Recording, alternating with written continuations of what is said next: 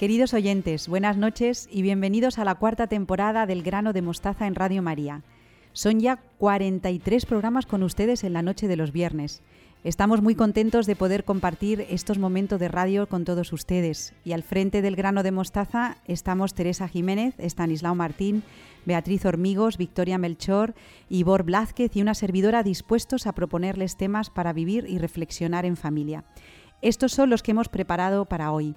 ¿Cómo afecta la pereza a la capacidad de estudio? ¿Qué relación guardan la bondad y la santidad con la capacidad intelectual? ¿Cómo se fundamenta la relación de identidad tan estrecha que existe entre la persona humana y su sexualidad? ¿Es necesario el don de consejo en la sociedad actual? ¿Conoce la etimología de sede, cátedra y catedral? Si se quedan con nosotros, trataremos de dar respuesta a estas preguntas juntos. Les recuerdo que estamos en Facebook y en Twitter y que tenemos una dirección de mail para todo aquel que quiera comunicarse con nosotros. Es la siguiente: elgranodemostaza arroba radiomaria punto es. Hoy se encarga de la parte técnica Teresa Jiménez y tenemos muy presentes a todos los voluntarios de Radio María que hacen posible esta emisión. Hoy celebramos la fiesta de la Cátedra de San Pedro y rezamos especialmente por el Santo Padre Francisco en su misión apostólica y universal.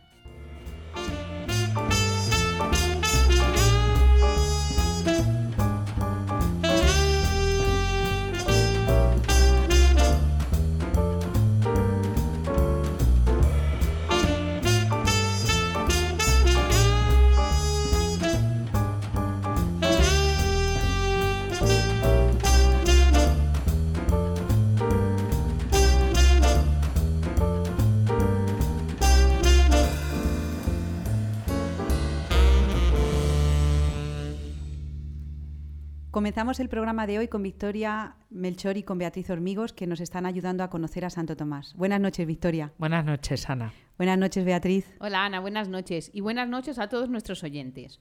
Hoy seguimos comentando los consejos de Santo Tomás, como has dicho, a los jóvenes estudiosos. Y vamos a hablar del consejo número diez, la pereza. Dice el santo, sobre todo huye de correr de un lado a otro. Me parece, Victoria y Beatriz, este tema muy actual, porque parece como si Santo Tomás se paseara por nuestras calles, todo el mundo corriendo de un lado para otro. Si cogemos la definición de pereza, se entiende esta como una falta de ganas de trabajar, como la debilidad o la de lentitud en las acciones. Pues a simple vista parece contradictorio que Santo Tomás nos pide que estemos quietos cuando la definición de pereza nos dice lo contrario, ¿verdad? ¿Y por qué pensáis que eh, esto que dice eh, es aparentemente contradictorio? Pues todo tiene una explicación, Ana. Santo Tomás nos habla de tres tipos de pereza: la pereza pasiva, la pereza activa y la pereza semiactiva. Vamos a ver cada una de ellas. La primera, la pasiva, que consiste en pasar el tiempo sin hacer nada de provecho, lo que comúnmente llamamos estar ocioso. La pereza activa consiste en ocuparse de muchas cosas, empezar muchos proyectos, pero no terminar ninguno. Realizar las tareas o los propósitos precipitadamente, sin dedicarles el tiempo que requieren para terminarlas bien. Es cuando, por ejemplo, se hacen muchas cosas como pretexto para no hacer lo que se debe hacer. A este tipo de pereza yo creo que es al que Santo Tomás se refiere en este consejo. Sí, la verdad es que estos dos, estos dos tipos, yo cuando eh, lo leía, claro, tú piensas, bueno, pues el estar ocioso está bien, no tiene, no tiene por qué, por qué estar, estar mal. Y sin embargo, es verdad que la pereza activa yo creo que es la que se da un poco en el mundo actual. Hacer muchas cosas, no terminar ninguna, ninguna y sobre todo yo creo que es para no detenerse a pensar. Y luego tenemos, por último, la semiactiva, que consiste en comenzar una tarea y por pereza no terminarla o terminarla mal, sin la perfección que se requiere. Y yo os pregunto a las dos, ¿habéis observado estos tipos de pereza en los alumnos, Victoria, Beatriz? Pues mira, Ana, esto es lo que pasa muchas veces, por ejemplo, con estudiantes inteligentes que teniendo los talentos necesarios para ser brillantes se conforman por pereza con notas mediocres y no estudian lo necesario. Yo creo, y siempre se lo digo a mis alumnos, que lo importante no es la nota en sí, sino que cada uno haga lo que esté en su mano a la hora de estudiar. Un suficiente conseguido con esfuerzo y tesón es mucho más valioso que el notable del perezoso que no saca sobresaliente porque no le dedica el tiempo y el esfuerzo necesario para conseguirlo. Sí, ¿Sabes qué pasa, Beatriz y Ana? Que eh, yo creo que a veces eh, nos centramos demasiado en la nota y en lo que hay que centrarse es en el trabajo, y realmente es lo que hay que inculcar a los, a los alumnos, a los estudiantes y los padres de familia a sus hijos. El trabajo es muy necesario. Es verdad que luego cada uno tiene unos talentos, unas cualidades, y hay que desarrollarlas, por supuesto. La pereza ahí no tiene, no tiene que entrar. Pero una, tra- una persona trabajadora sin duda alguna llegará muy lejos, y la pereza ahí no tiene, no tiene cabida. ¿Y esta pereza de la que habláis eh, tiene alguna manifestación en la vida espiritual, Beatriz? Sí, estos tres tipos de pereza siempre tienen su base en una pereza espiritual, que es la que el santo denomina acidia o acedia. Acedia, sí. Es un término, confieso, que yo no había oído nunca, ¿eh? Pero que deberíamos conocer todos, pues nos explica un concepto muy importante, la pereza de corazón. Y, y como es tan importante, ¿cómo podemos reconocer que, su, que sufrimos acidia, eh, Victoria? Pues eh, yo creo que el tema de la acidia o acedia, yo lo conocía más por, por, eh, por acedia, eh, lo podemos eh, reconocer porque principalmente cuando centramos nuestra vida en los, en los bienes materiales, en lo, en lo material. Date cuenta que el hombre siente ese impulso a llenar eh, ese vacío de, del corazón, realmente, porque las cosas terrenas no, no nos llenan, con, con, cosas, con cosas materiales. En el momento en que dejan de llenarte las cosas materiales, se produce como este desánimo. Yo creo que la, la acedia o acidia eh, se podía denominar así, también como con este desánimo. Sí, como todos sabemos, la pereza es uno de los siete pecados capitales. Siempre le decimos en último lugar, porque así no lo hemos aprendido en el Catecismo, pero eso no quiere decir que sea el menos importante, ¿eh? Por lo tanto, no debemos menospreciarla. Cuando aprendemos el Catecismo, estudiamos que la virtud cardenal que atenúa la pereza es la diligencia. Me gusta mucho, Beatriz, que nos traigas el antídoto para la pereza, como si fuera un veneno, y entonces nos vas a decir cómo contrarrestar esta pereza. Sí, la palabra diligencia proviene del latín, diligere, que significa amar. Qué curioso, pero no es el amar de amare, que también, claro, significa amar, aunque este último es el, am- el amor de una forma más general. Por lo tanto, la diligencia solo se utiliza con las personas y siempre va unida a la caridad, que consiste, como todos sabemos, en amar a Dios sobre todas las cosas y al prójimo como a uno mismo. Todo se basa, como hemos dicho muchas veces en este programa, en el mandamiento del amor. El ser deli- diligen- diligentes, amar a todo y a todos, pero desde los ojos de Dios. Y Victoria, ¿cómo podemos detectar la pereza y contrarrestarla con la diligencia en nuestros jóvenes? ¿Nos podrías dar algún ejemplo concreto? Pues eh, la verdad es que en clase yo creo que se detecta muy fácil la pereza. Eh, es verdad que es distinto eh, según el rango de, de edad que, que sea, pero, por ejemplo, con los adolescentes, cuando tú propones algo, eh, vamos a hacer ahora este tipo de ejercicio, o mirad, vamos a hacer esto que se me ha ocurrido, tal. ¡Oh! Pues qué aburrimiento, porque surge enseguida ese tipo de pereza o falta de, de ganas por hacer las cosas, por lo que hablábamos antes, porque bueno, es, es típico de la edad que no, que no les suele llenar nada. En, en otras edades también podemos detectar eh, la pereza porque no trabajan, porque no traen los deberes hechos, la falta de atención continuada, no hablo de problemas específicos, ¿eh? sino la falta de atención continuada en clase. Para mí mmm, eso denota, denota algo, y falta no solo de atención, sino de, de interés, y puede provocar la, la pereza. Pues la caridad, Ana, está muy relacionada y es, una, es, es en lo que se basa el siguiente de los consejos que vamos a tratar hoy de Santo Tomás, que es la bondad y la santidad. Afirma el santo al respecto: imita la conducta de los santos y de los hombres de bien. Bueno, Victoria, yo sé que este es tu tema favorito, sí, así que aquí, aquí te lo preparo. ¿Quiénes son los santos? Y fíjate qué pregunta. ¿Y dónde podemos encontrar sus vidas y cómo podemos hacérselas atractivas a los jóvenes? Pues los santos son aquellos que basan su vida en la caridad, que buscan ante todo el amor de Dios sobre todas las cosas, procurando la perfección en todos sus actos. Sí, yo creo que esa es, es la clave. El santo se caracteriza por el amor que tiene, que tiene a Dios, y sobre todo porque son los que cumplen la voluntad de, de Dios. a veces, fíjate, no de una forma extraordinaria, sino de una forma ordinaria, porque qué difícil es la santidad en lo ordinario. Para mí es de lo más, de lo más difícil. Es verdad que Dios les proporciona unas gracias especiales, a lo mejor para cumplir una serie de, de misiones o a los fundadores, pero que nos las da a todo, a todo el mundo. Entonces, yo creo que son unas personas a las que debemos imitar. Como ya hemos comentado, la caridad es la virtud más importante y en la que se basan todas las demás virtudes, también las intelectuales, como la sabiduría, el entendimiento, la ciencia, la prudencia y el arte. De ahí que nos diga Santo Tomás que debemos imitar a los santos en todo, porque de esta manera no caeremos en la pereza que nos separa del buen camino, tanto en el estudio como en la vida diaria. Debemos pedir a Dios en nuestras, en nuestras oraciones que haga crecer en nosotros las virtudes intelectuales que antes hemos dicho, para afianzarnos en nuestras tareas de estudio. Sería bueno, por ejemplo, empezar nuestro trabajo mmm, pidiendo al Espíritu Santo que infunda en nuestros corazones la sabiduría y el entendimiento y que aleje de nosotros la pereza. Pero Santo Tomás no solo nos dice que nos fijemos en los santos, sino también en los hombres buenos. Aunque no sean santos, son personas de buena voluntad que buscan el bien de lo que aman. Aquí me gustaría destacar la importancia de ser un buen ejemplo para los demás y no dar escándalo. Me parece muy sí. pertinente, Beatriz, que traigas la necesidad que tienen nuestros jóvenes de conocer modelos de vida, hombres y mujeres que de una manera atractiva merezcan ser imitados. Y yo creo que aquí, Victoria, tú tienes mucho que contar. Sí, bueno, es que yo podría estar hablando ahora sobre personas a las que poner como, como ejemplo, no solamente los, los santos, los mártires, pero eh, yo les hablaba hace poco a, a mis alumnas del doctor eh, Jérôme Lejeune, que es un, eh, fue, era un médico francés que descubrió el genoma veintiuno del síndrome, del síndrome de Down.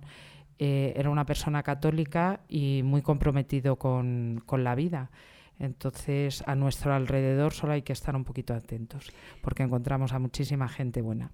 De todas maneras, Beatriz y Victoria, los modelos de, de, de cualquier niño son sus padres, esos son los primeros, ¿no? Modelos de, pues de bondad, de, de honradez, pero ¿qué necesidad tienen nuestros jóvenes de que les presentemos personas que, que merezcan ser imitadas, santos o no? Sí. ¿Eh? Porque, porque si no, otras personas van a proponernos modelos de comportamiento eh, que tiendan hacia otra dirección, ¿no, Victoria? Sí, es que ya se propone, Ana. Por eso. Solamente hace falta encender la televisión, el mirar en Internet. Ya se están proponiendo modelos a nuestros jóvenes que no son nada recomendables. Entonces, bueno, muchas veces nos quejamos de cómo está la sociedad, eh, cómo está la juventud. Solo hay que ver los modelos que propone el mundo. Y, y precisamente ahora yo no estoy hablando de, de santos, pero hay muchas personas buenas, que son buenas profesionales, que son buenas personas, que tienen caridad, que se entregan a los demás y no tienen nada que ver con lo que aparece en medios de, de comunicación. Para mí es un, es un error, porque bueno, estamos construyendo ídolos que son de barro y al final se derrumba todo. Pues desde El grano de mostaza reivindicamos también el género de la biografía, de, sí. de, de leer biografías, que bueno, pues también a los jóvenes hay que hacerles eh, pues abrir los horizontes y conocer a otras personas. Y luego, como decimos también en El grano de mostaza, ver películas que merezcan ser vistas, sí, porque una sí, película sí. también te va a enseñar modelos eh, que puedas imitar. Muchísimas gracias a las dos, Beatriz y Victoria. Siempre es un placer estar con vosotras en El grano de mostaza. Un abrazo. Gracias, Ana. Un abrazo. Gracias.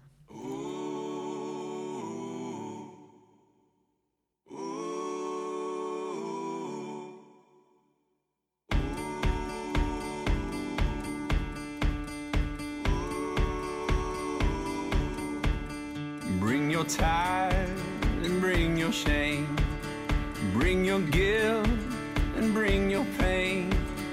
Don't you know that's not your name? You will always be much more to me. And every day I wrestle with the voices that keep telling me I'm not right, but that's alright, 'cause I hear a voice that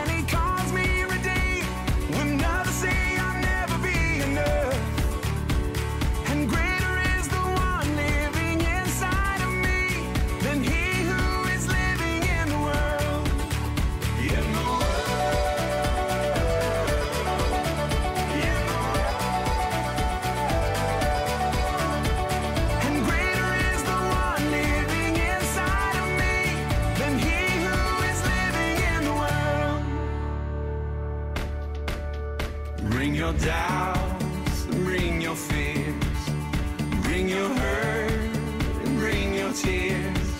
There'll be no condemnation here. You are holy, righteous and redeemed. And every time I fall, there'll be those who will call me a mistake. Well, that's okay, 'cause I hear a voice and it calls me redeemed. When others say I'll never be enough, and greater is the one living inside of me than he who is living in the world. In the world, in the world, and greater is the one living inside of me than he who is living in the world. He's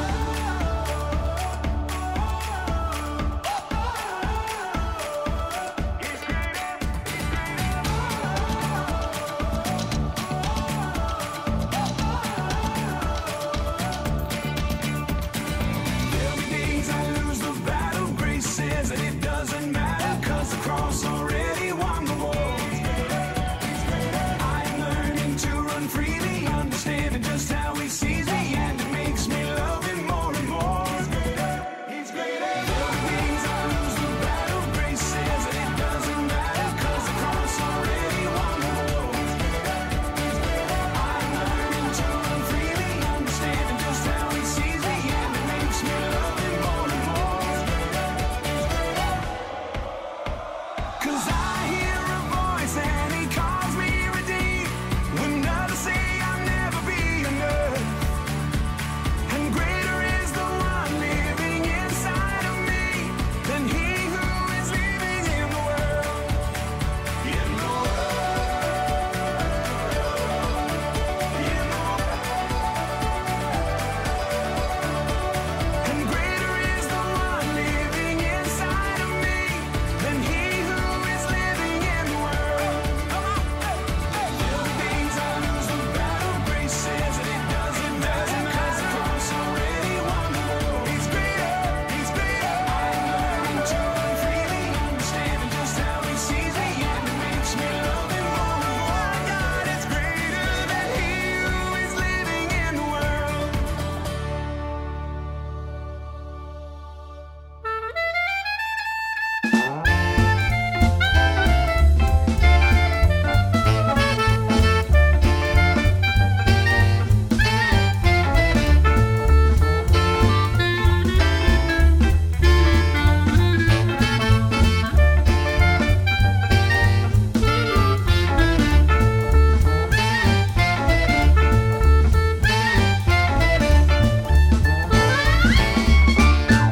Damos paso ahora a Estanislao Martín. Buenas noches, Estanislao, ¿cómo estás hoy? Muy bien, Ana. Encantado de saludar de nuevo a nuestros oyentes, de saludaros a vosotros, de compartir con todos este tiempo de radio del grano de mostaza. Para todos aquellos que nos escuchan por primera vez, sería bueno decir que a lo largo de este curso, en esta sección, Estanislao viene desarrollando diversos aspectos de la sexualidad a la que se viene refiriendo programa tras programa como algo sagrado. En su día dijiste que la sexualidad es sagrada desde un, pu- un punto de vista antropológico. Después, en el programa del mes pasado, explicaste que es sagrada por la relación de identidad tan estrecha que hay entre la persona humana y su sexualidad. Estanislao, si te parece, hoy podrías eh, reforzar esta misma idea. Sí, y para ello, mm, si te parece bien, vamos a acudir a la palabra de Dios, que es siempre una guía muy luminosa y además infalible. No me digas, Estanislao, que has encontrado en la Biblia que hay un texto que pone que la sexualidad es sagrada, porque ya, ya hay que atinar, ¿eh? Pues yo no lo he encontrado, no, no. Vamos, no sé si lo dirá, porque tampoco he leído toda la Biblia completa, pero en lo que he leído, que, bueno, pues un poco sí es, y en lo que he oído tampoco, no directamente. Eh, pero sí hay pasajes en los que queda muy patente la sacralidad de la sexualidad, eso sí es cierto, ¿eh? Me gustaría referirme a dos ejemplos tomados del libro del Génesis, en los cuales el autor sagrado relata dos juramentos. Recordemos que el juramento es un acto sagrado por su naturaleza, ya que consiste en poner a Dios por testigo de la veracidad de lo que decimos, de un voto, de un propósito, etcétera. Pues bien, hay dos momentos, digo, recogidos en el Génesis, capítulos veinticuatro y cuarenta y siete respectivamente, que a mí me parece que pueden dar mucha luz para entender esta relación entre persona y sexualidad. Se trata de dos ocasiones en las que los patriarcas Abraham y Jacob, su nieto, exigen, cada uno de ellos, respectivamente, un juramento, el primero Abraham a su criado Eliezer, el segundo Jacob a su hijo José. Ambos piden a los que han de jurar que lo hagan poniendo su mano bajo el muslo del patriarca, el cual quiere dejar atada su petición con juramento, pues no se puede pedir mayor garantía de veracidad. Es un rito que al menos a nosotros nos resulta extraño y hasta fuera de lugar, un poco chocante, ¿no? Desde luego, Estanislao, que resulta un poco raro. ¿Para jurarle algo a alguien hay que poner la mano bajo su muslo? Explícanoslo, por favor. Pues algo podemos entender si observamos nuestros juramentos. Es costumbre entre nosotros, entre nosotros y a lo largo del tiempo, ¿no? Eh, dentro de, los, de la Iglesia, dentro de los, las personas de fe católica. Digo, es costumbre realizar los juramentos solemnes poniendo la mano sobre los santos evangelios y delante de un crucifijo. ¿Qué significa esto? Que a la hora de pedir juramento recurrimos a lo más sagrado que está al alcance de nuestra mano, algo que podamos tocar, ver, ¿eh? Y ante ello nos comprometemos a llevar a cabo lo jurado con el mayor grado posible de compromiso, como decía antes. Lo más sagrado que tenemos es el propio Dios, y por el nombre de Dios se jura siempre. Es decir, siempre se jura por Dios. Jurar por el nombre y jurar por Dios es lo mismo. Ahora bien, a Dios nadie lo ha visto nunca, dice el apóstol Juan, ¿no? Con lo cual, dado que con algún elemento material tenemos que dar cuerpo a nuestros actos, acudimos a algo que sí vemos y sí podemos tocar, a los evangelios, que son su palabra, a una imagen de Jesucristo, que es el Dios unigénito, que a su vez es imagen de Dios invisible, ¿no? Reflejo de su gloria e impronta de su ser, dice la carta a los hebreos. Bien, volvamos ahora a estos dos grandes patriarcas de los que hablaba y a su época. Hay que tener en cuenta que hablamos de gentes seminómadas, sin religión establecida, sin templo, todavía no tienen culto, ni altar, ni imágenes sagradas, ni ritos. Tienen que jurar, mejor dicho, piden un juramento. Y el juramento se hace por Dios, claro, pues como siempre, siempre el juramento es por Dios, ¿no? Pero no tienen ningún objeto que sirva de icono con el que hacer presente el nombre de Dios. Necesitan materializar ese juramento, pero no hay ninguna imagen sagrada visible. Aquí hay que hacer un alto en lo que vengo diciendo. ¿No tienen ninguna imagen? ¿Seguro que no la tienen? ¿Qué otra cosa es la persona humana sino imagen viva de Dios?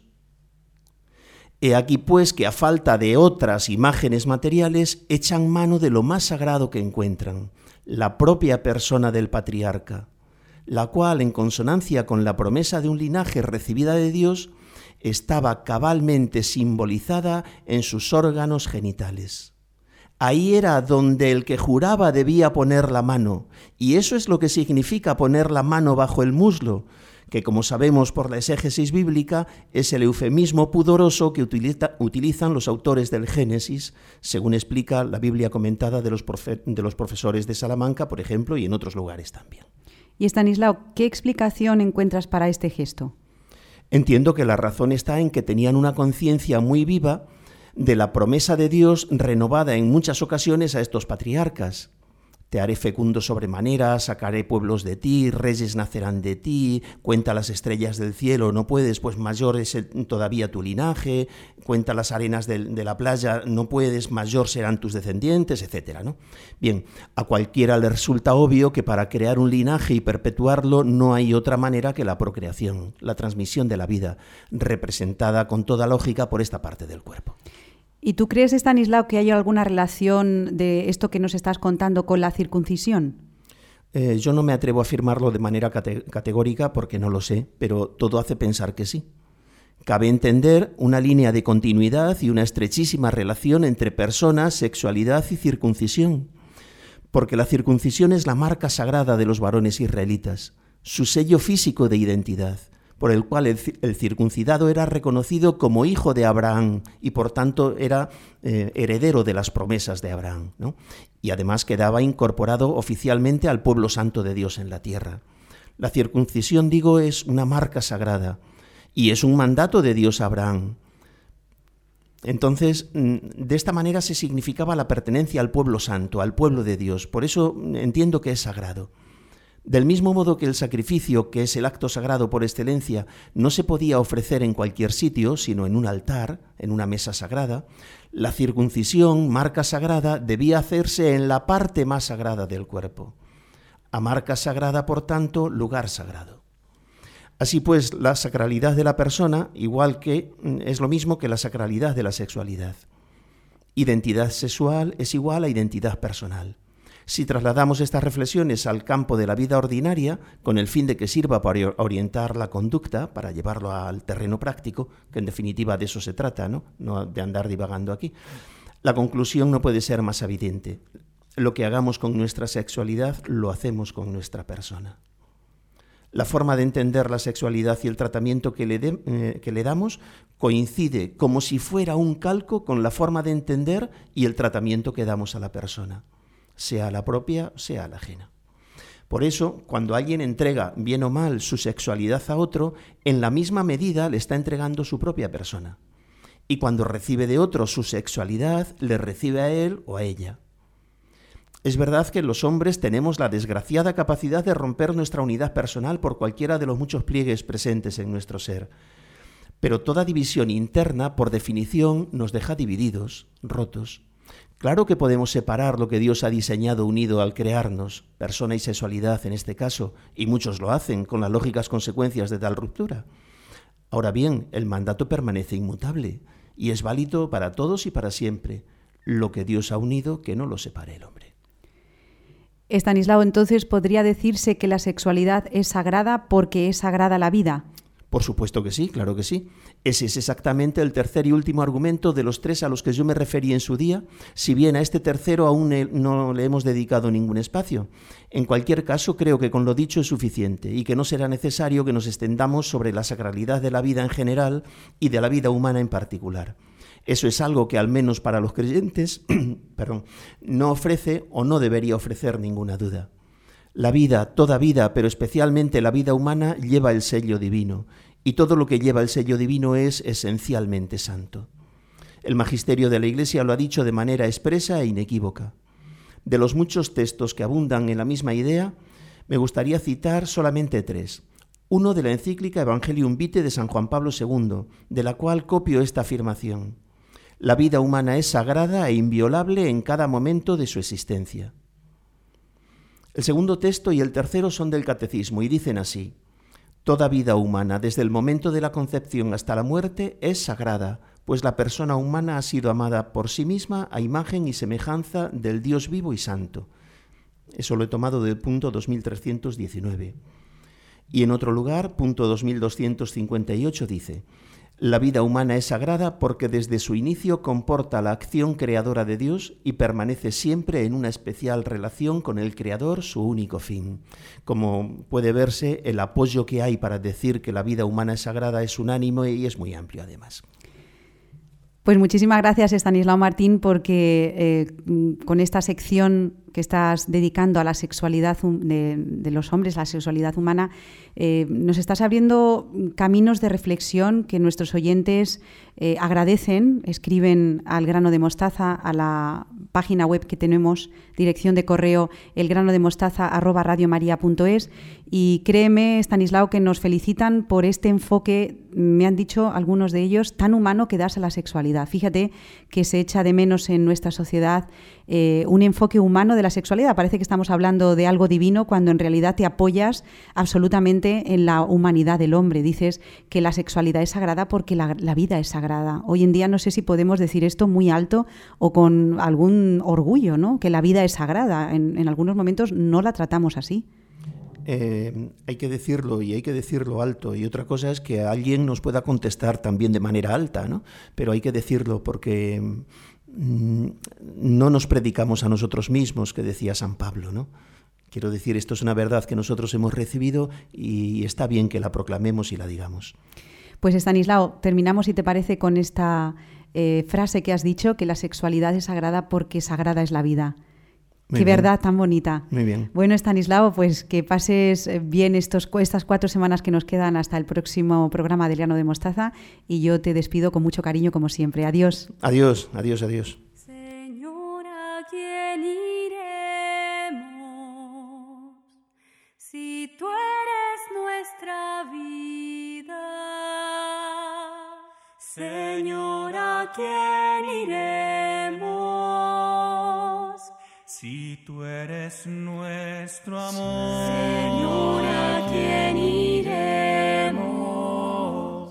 Si tú eres nuestro amor. Señor, ¿a quién iremos? Si tú eres nuestra vida. Señor, Señor, ¿a quién iremos? Si tú eres nuestro amor. Si tú eres nuestro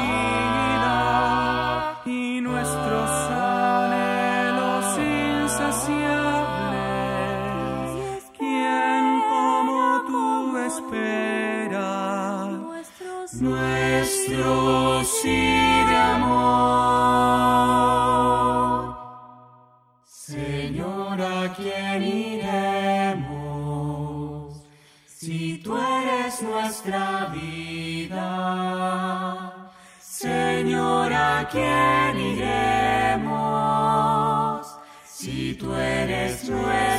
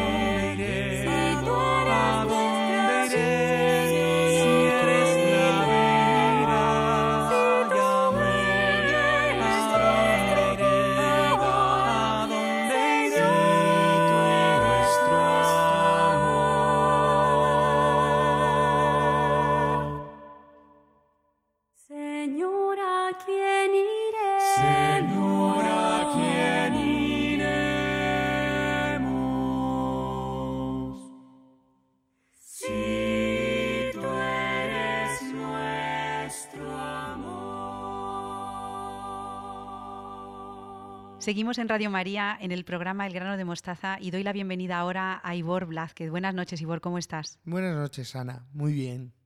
Estamos en esta noche de viernes y nos toca ahora la sección de etimología para familias.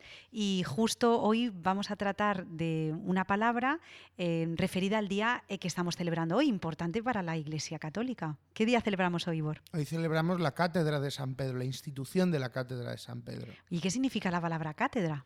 La palabra cátedra es eh, aquello donde se fundamenta los principales eh, puntos de apoyo de la Iglesia. Eso es la cátedra, es sinónimo a veces de autoridad.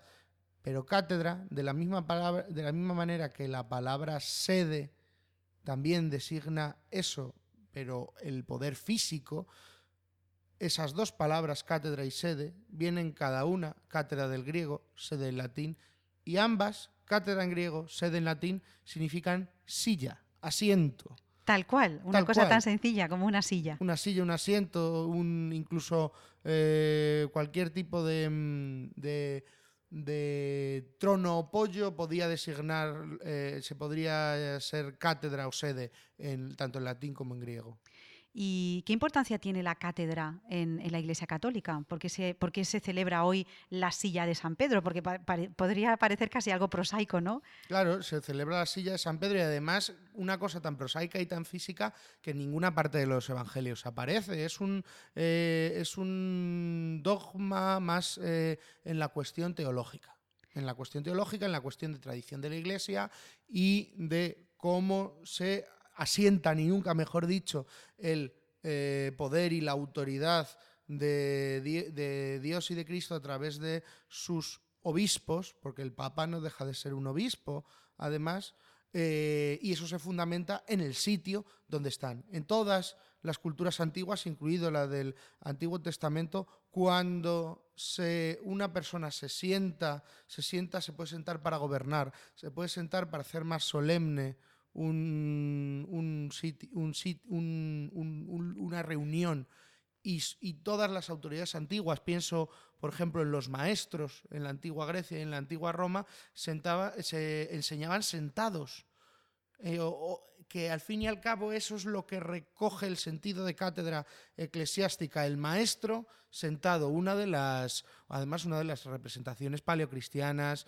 de, de Cristo, de la escuela de Alejandría, es el Christus Doctor, el Cristo que está sentado en la cátedra del maestro y que entrega el rollo al, al, al, al alumno. Es unos, son unos mármoles fantásticos los que, los que, se, los que se ven en, en ese caso. En, en, en la cuestión del, del propio profesor se fundamenta, del maestro, se fundamenta el principio de la cátedra y también tiene su eh, importancia el, el propio emperador romano, los propios magistrados, que también para impartir justicia o para dirimir de ciertos asuntos estaban sentados en, en, la, en la cátedra. Sede es quizá eh, una palabra en latín que es más asiento, porque silla viene de sella.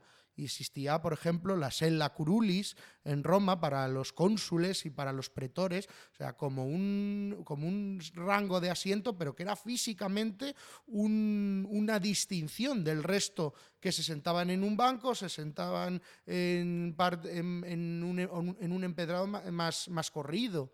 Eh, da, dar la importancia que luego deriva ya en la cuestión del trono.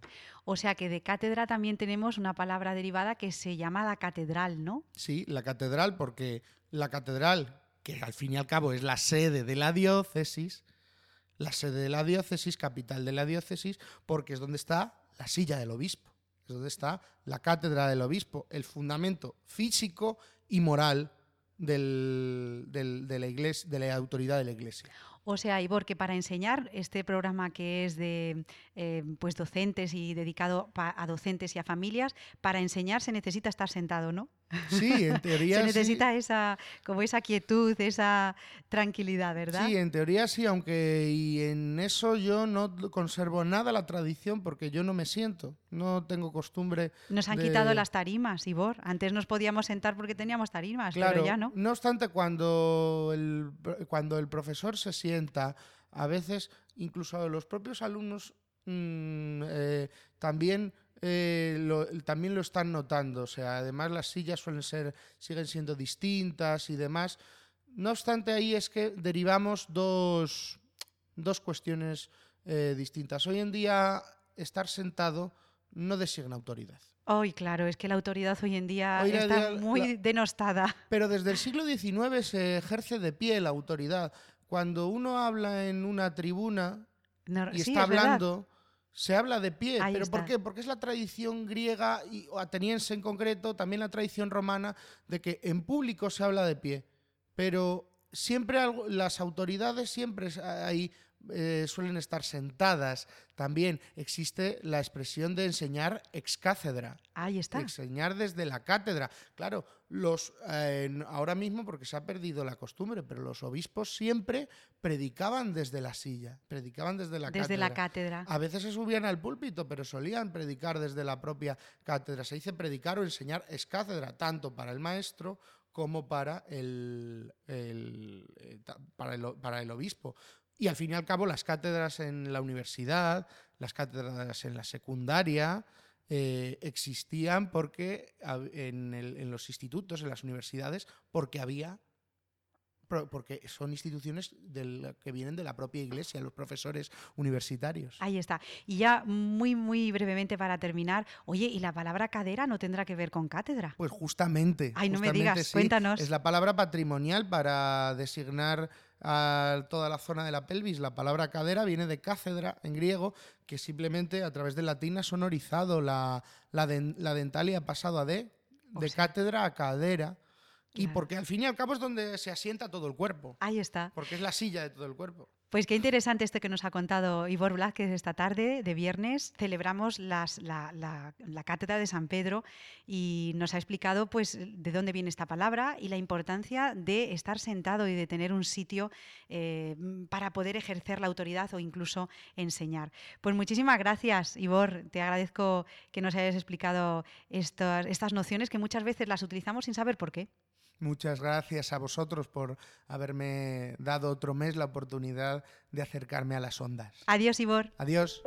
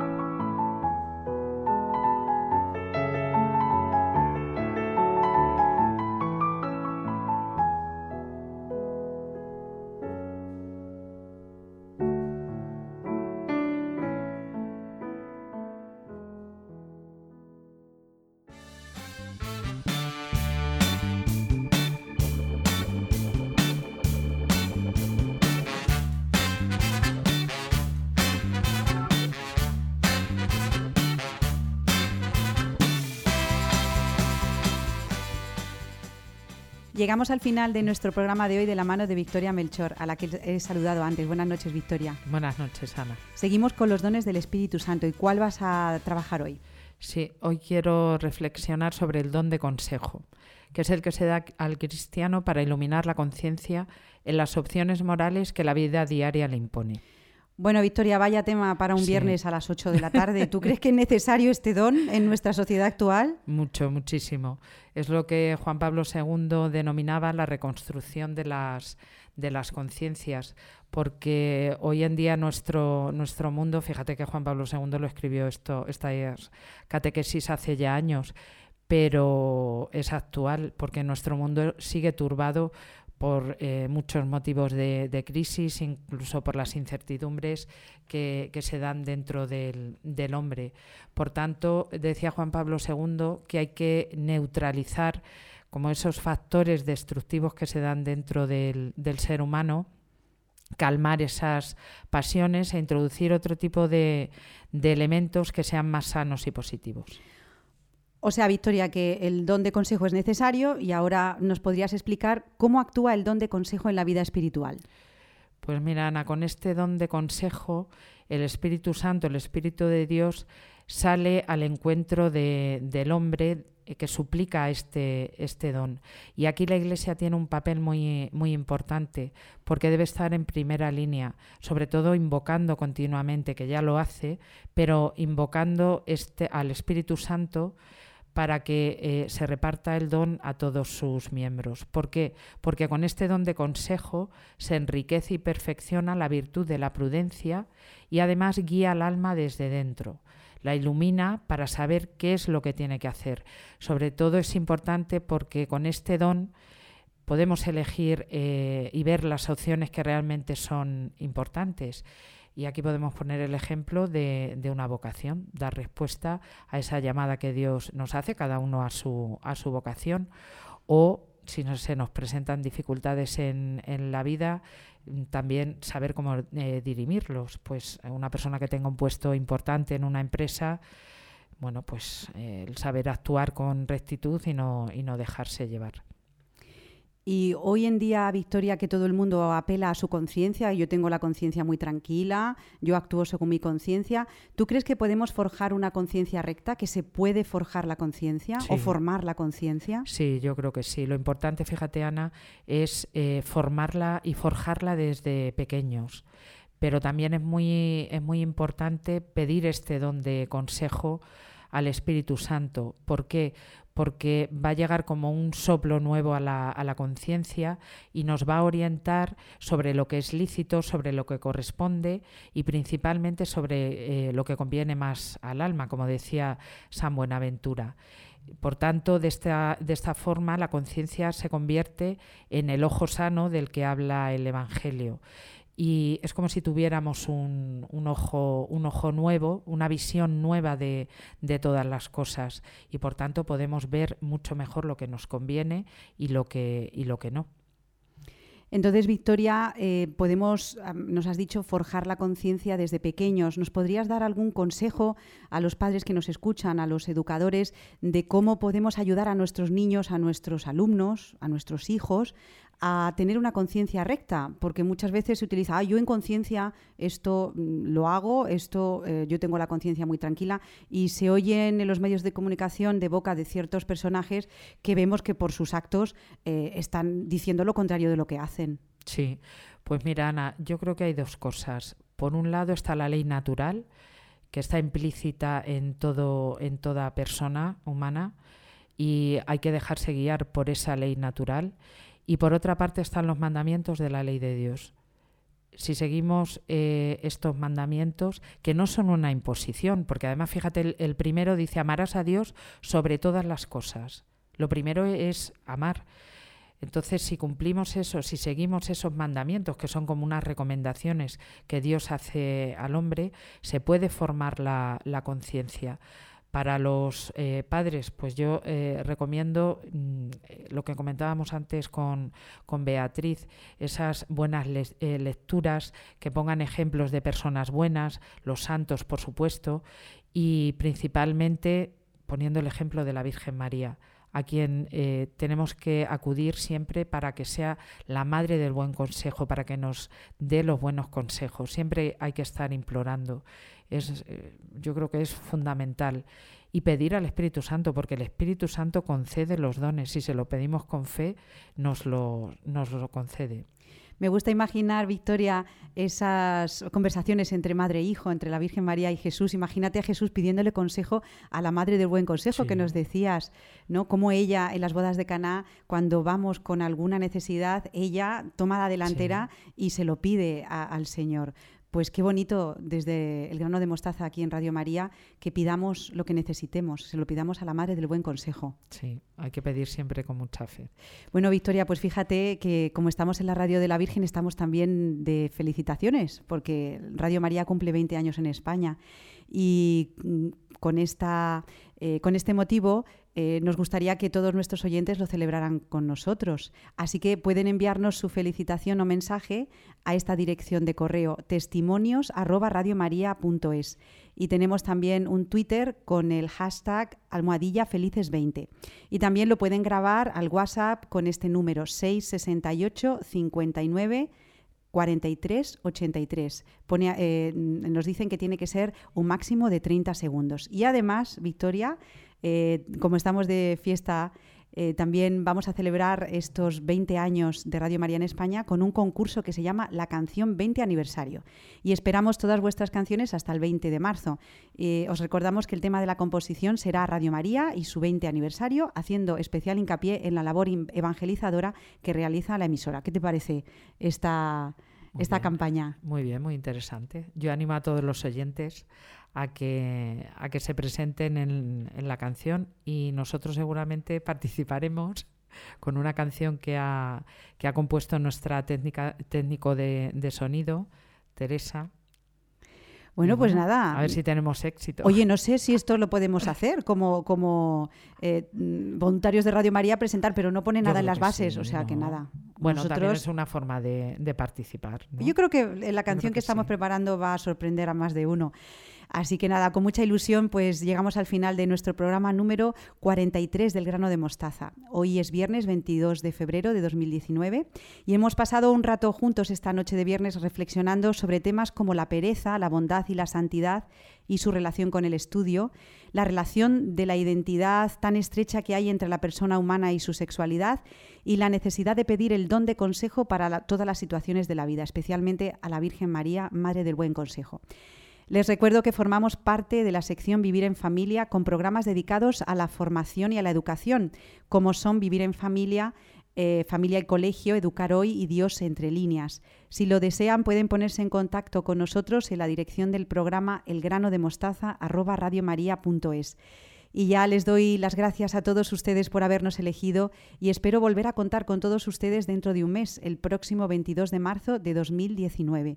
Les dejamos con Moral de cada día con el padre Antonio María Domenech. Adiós.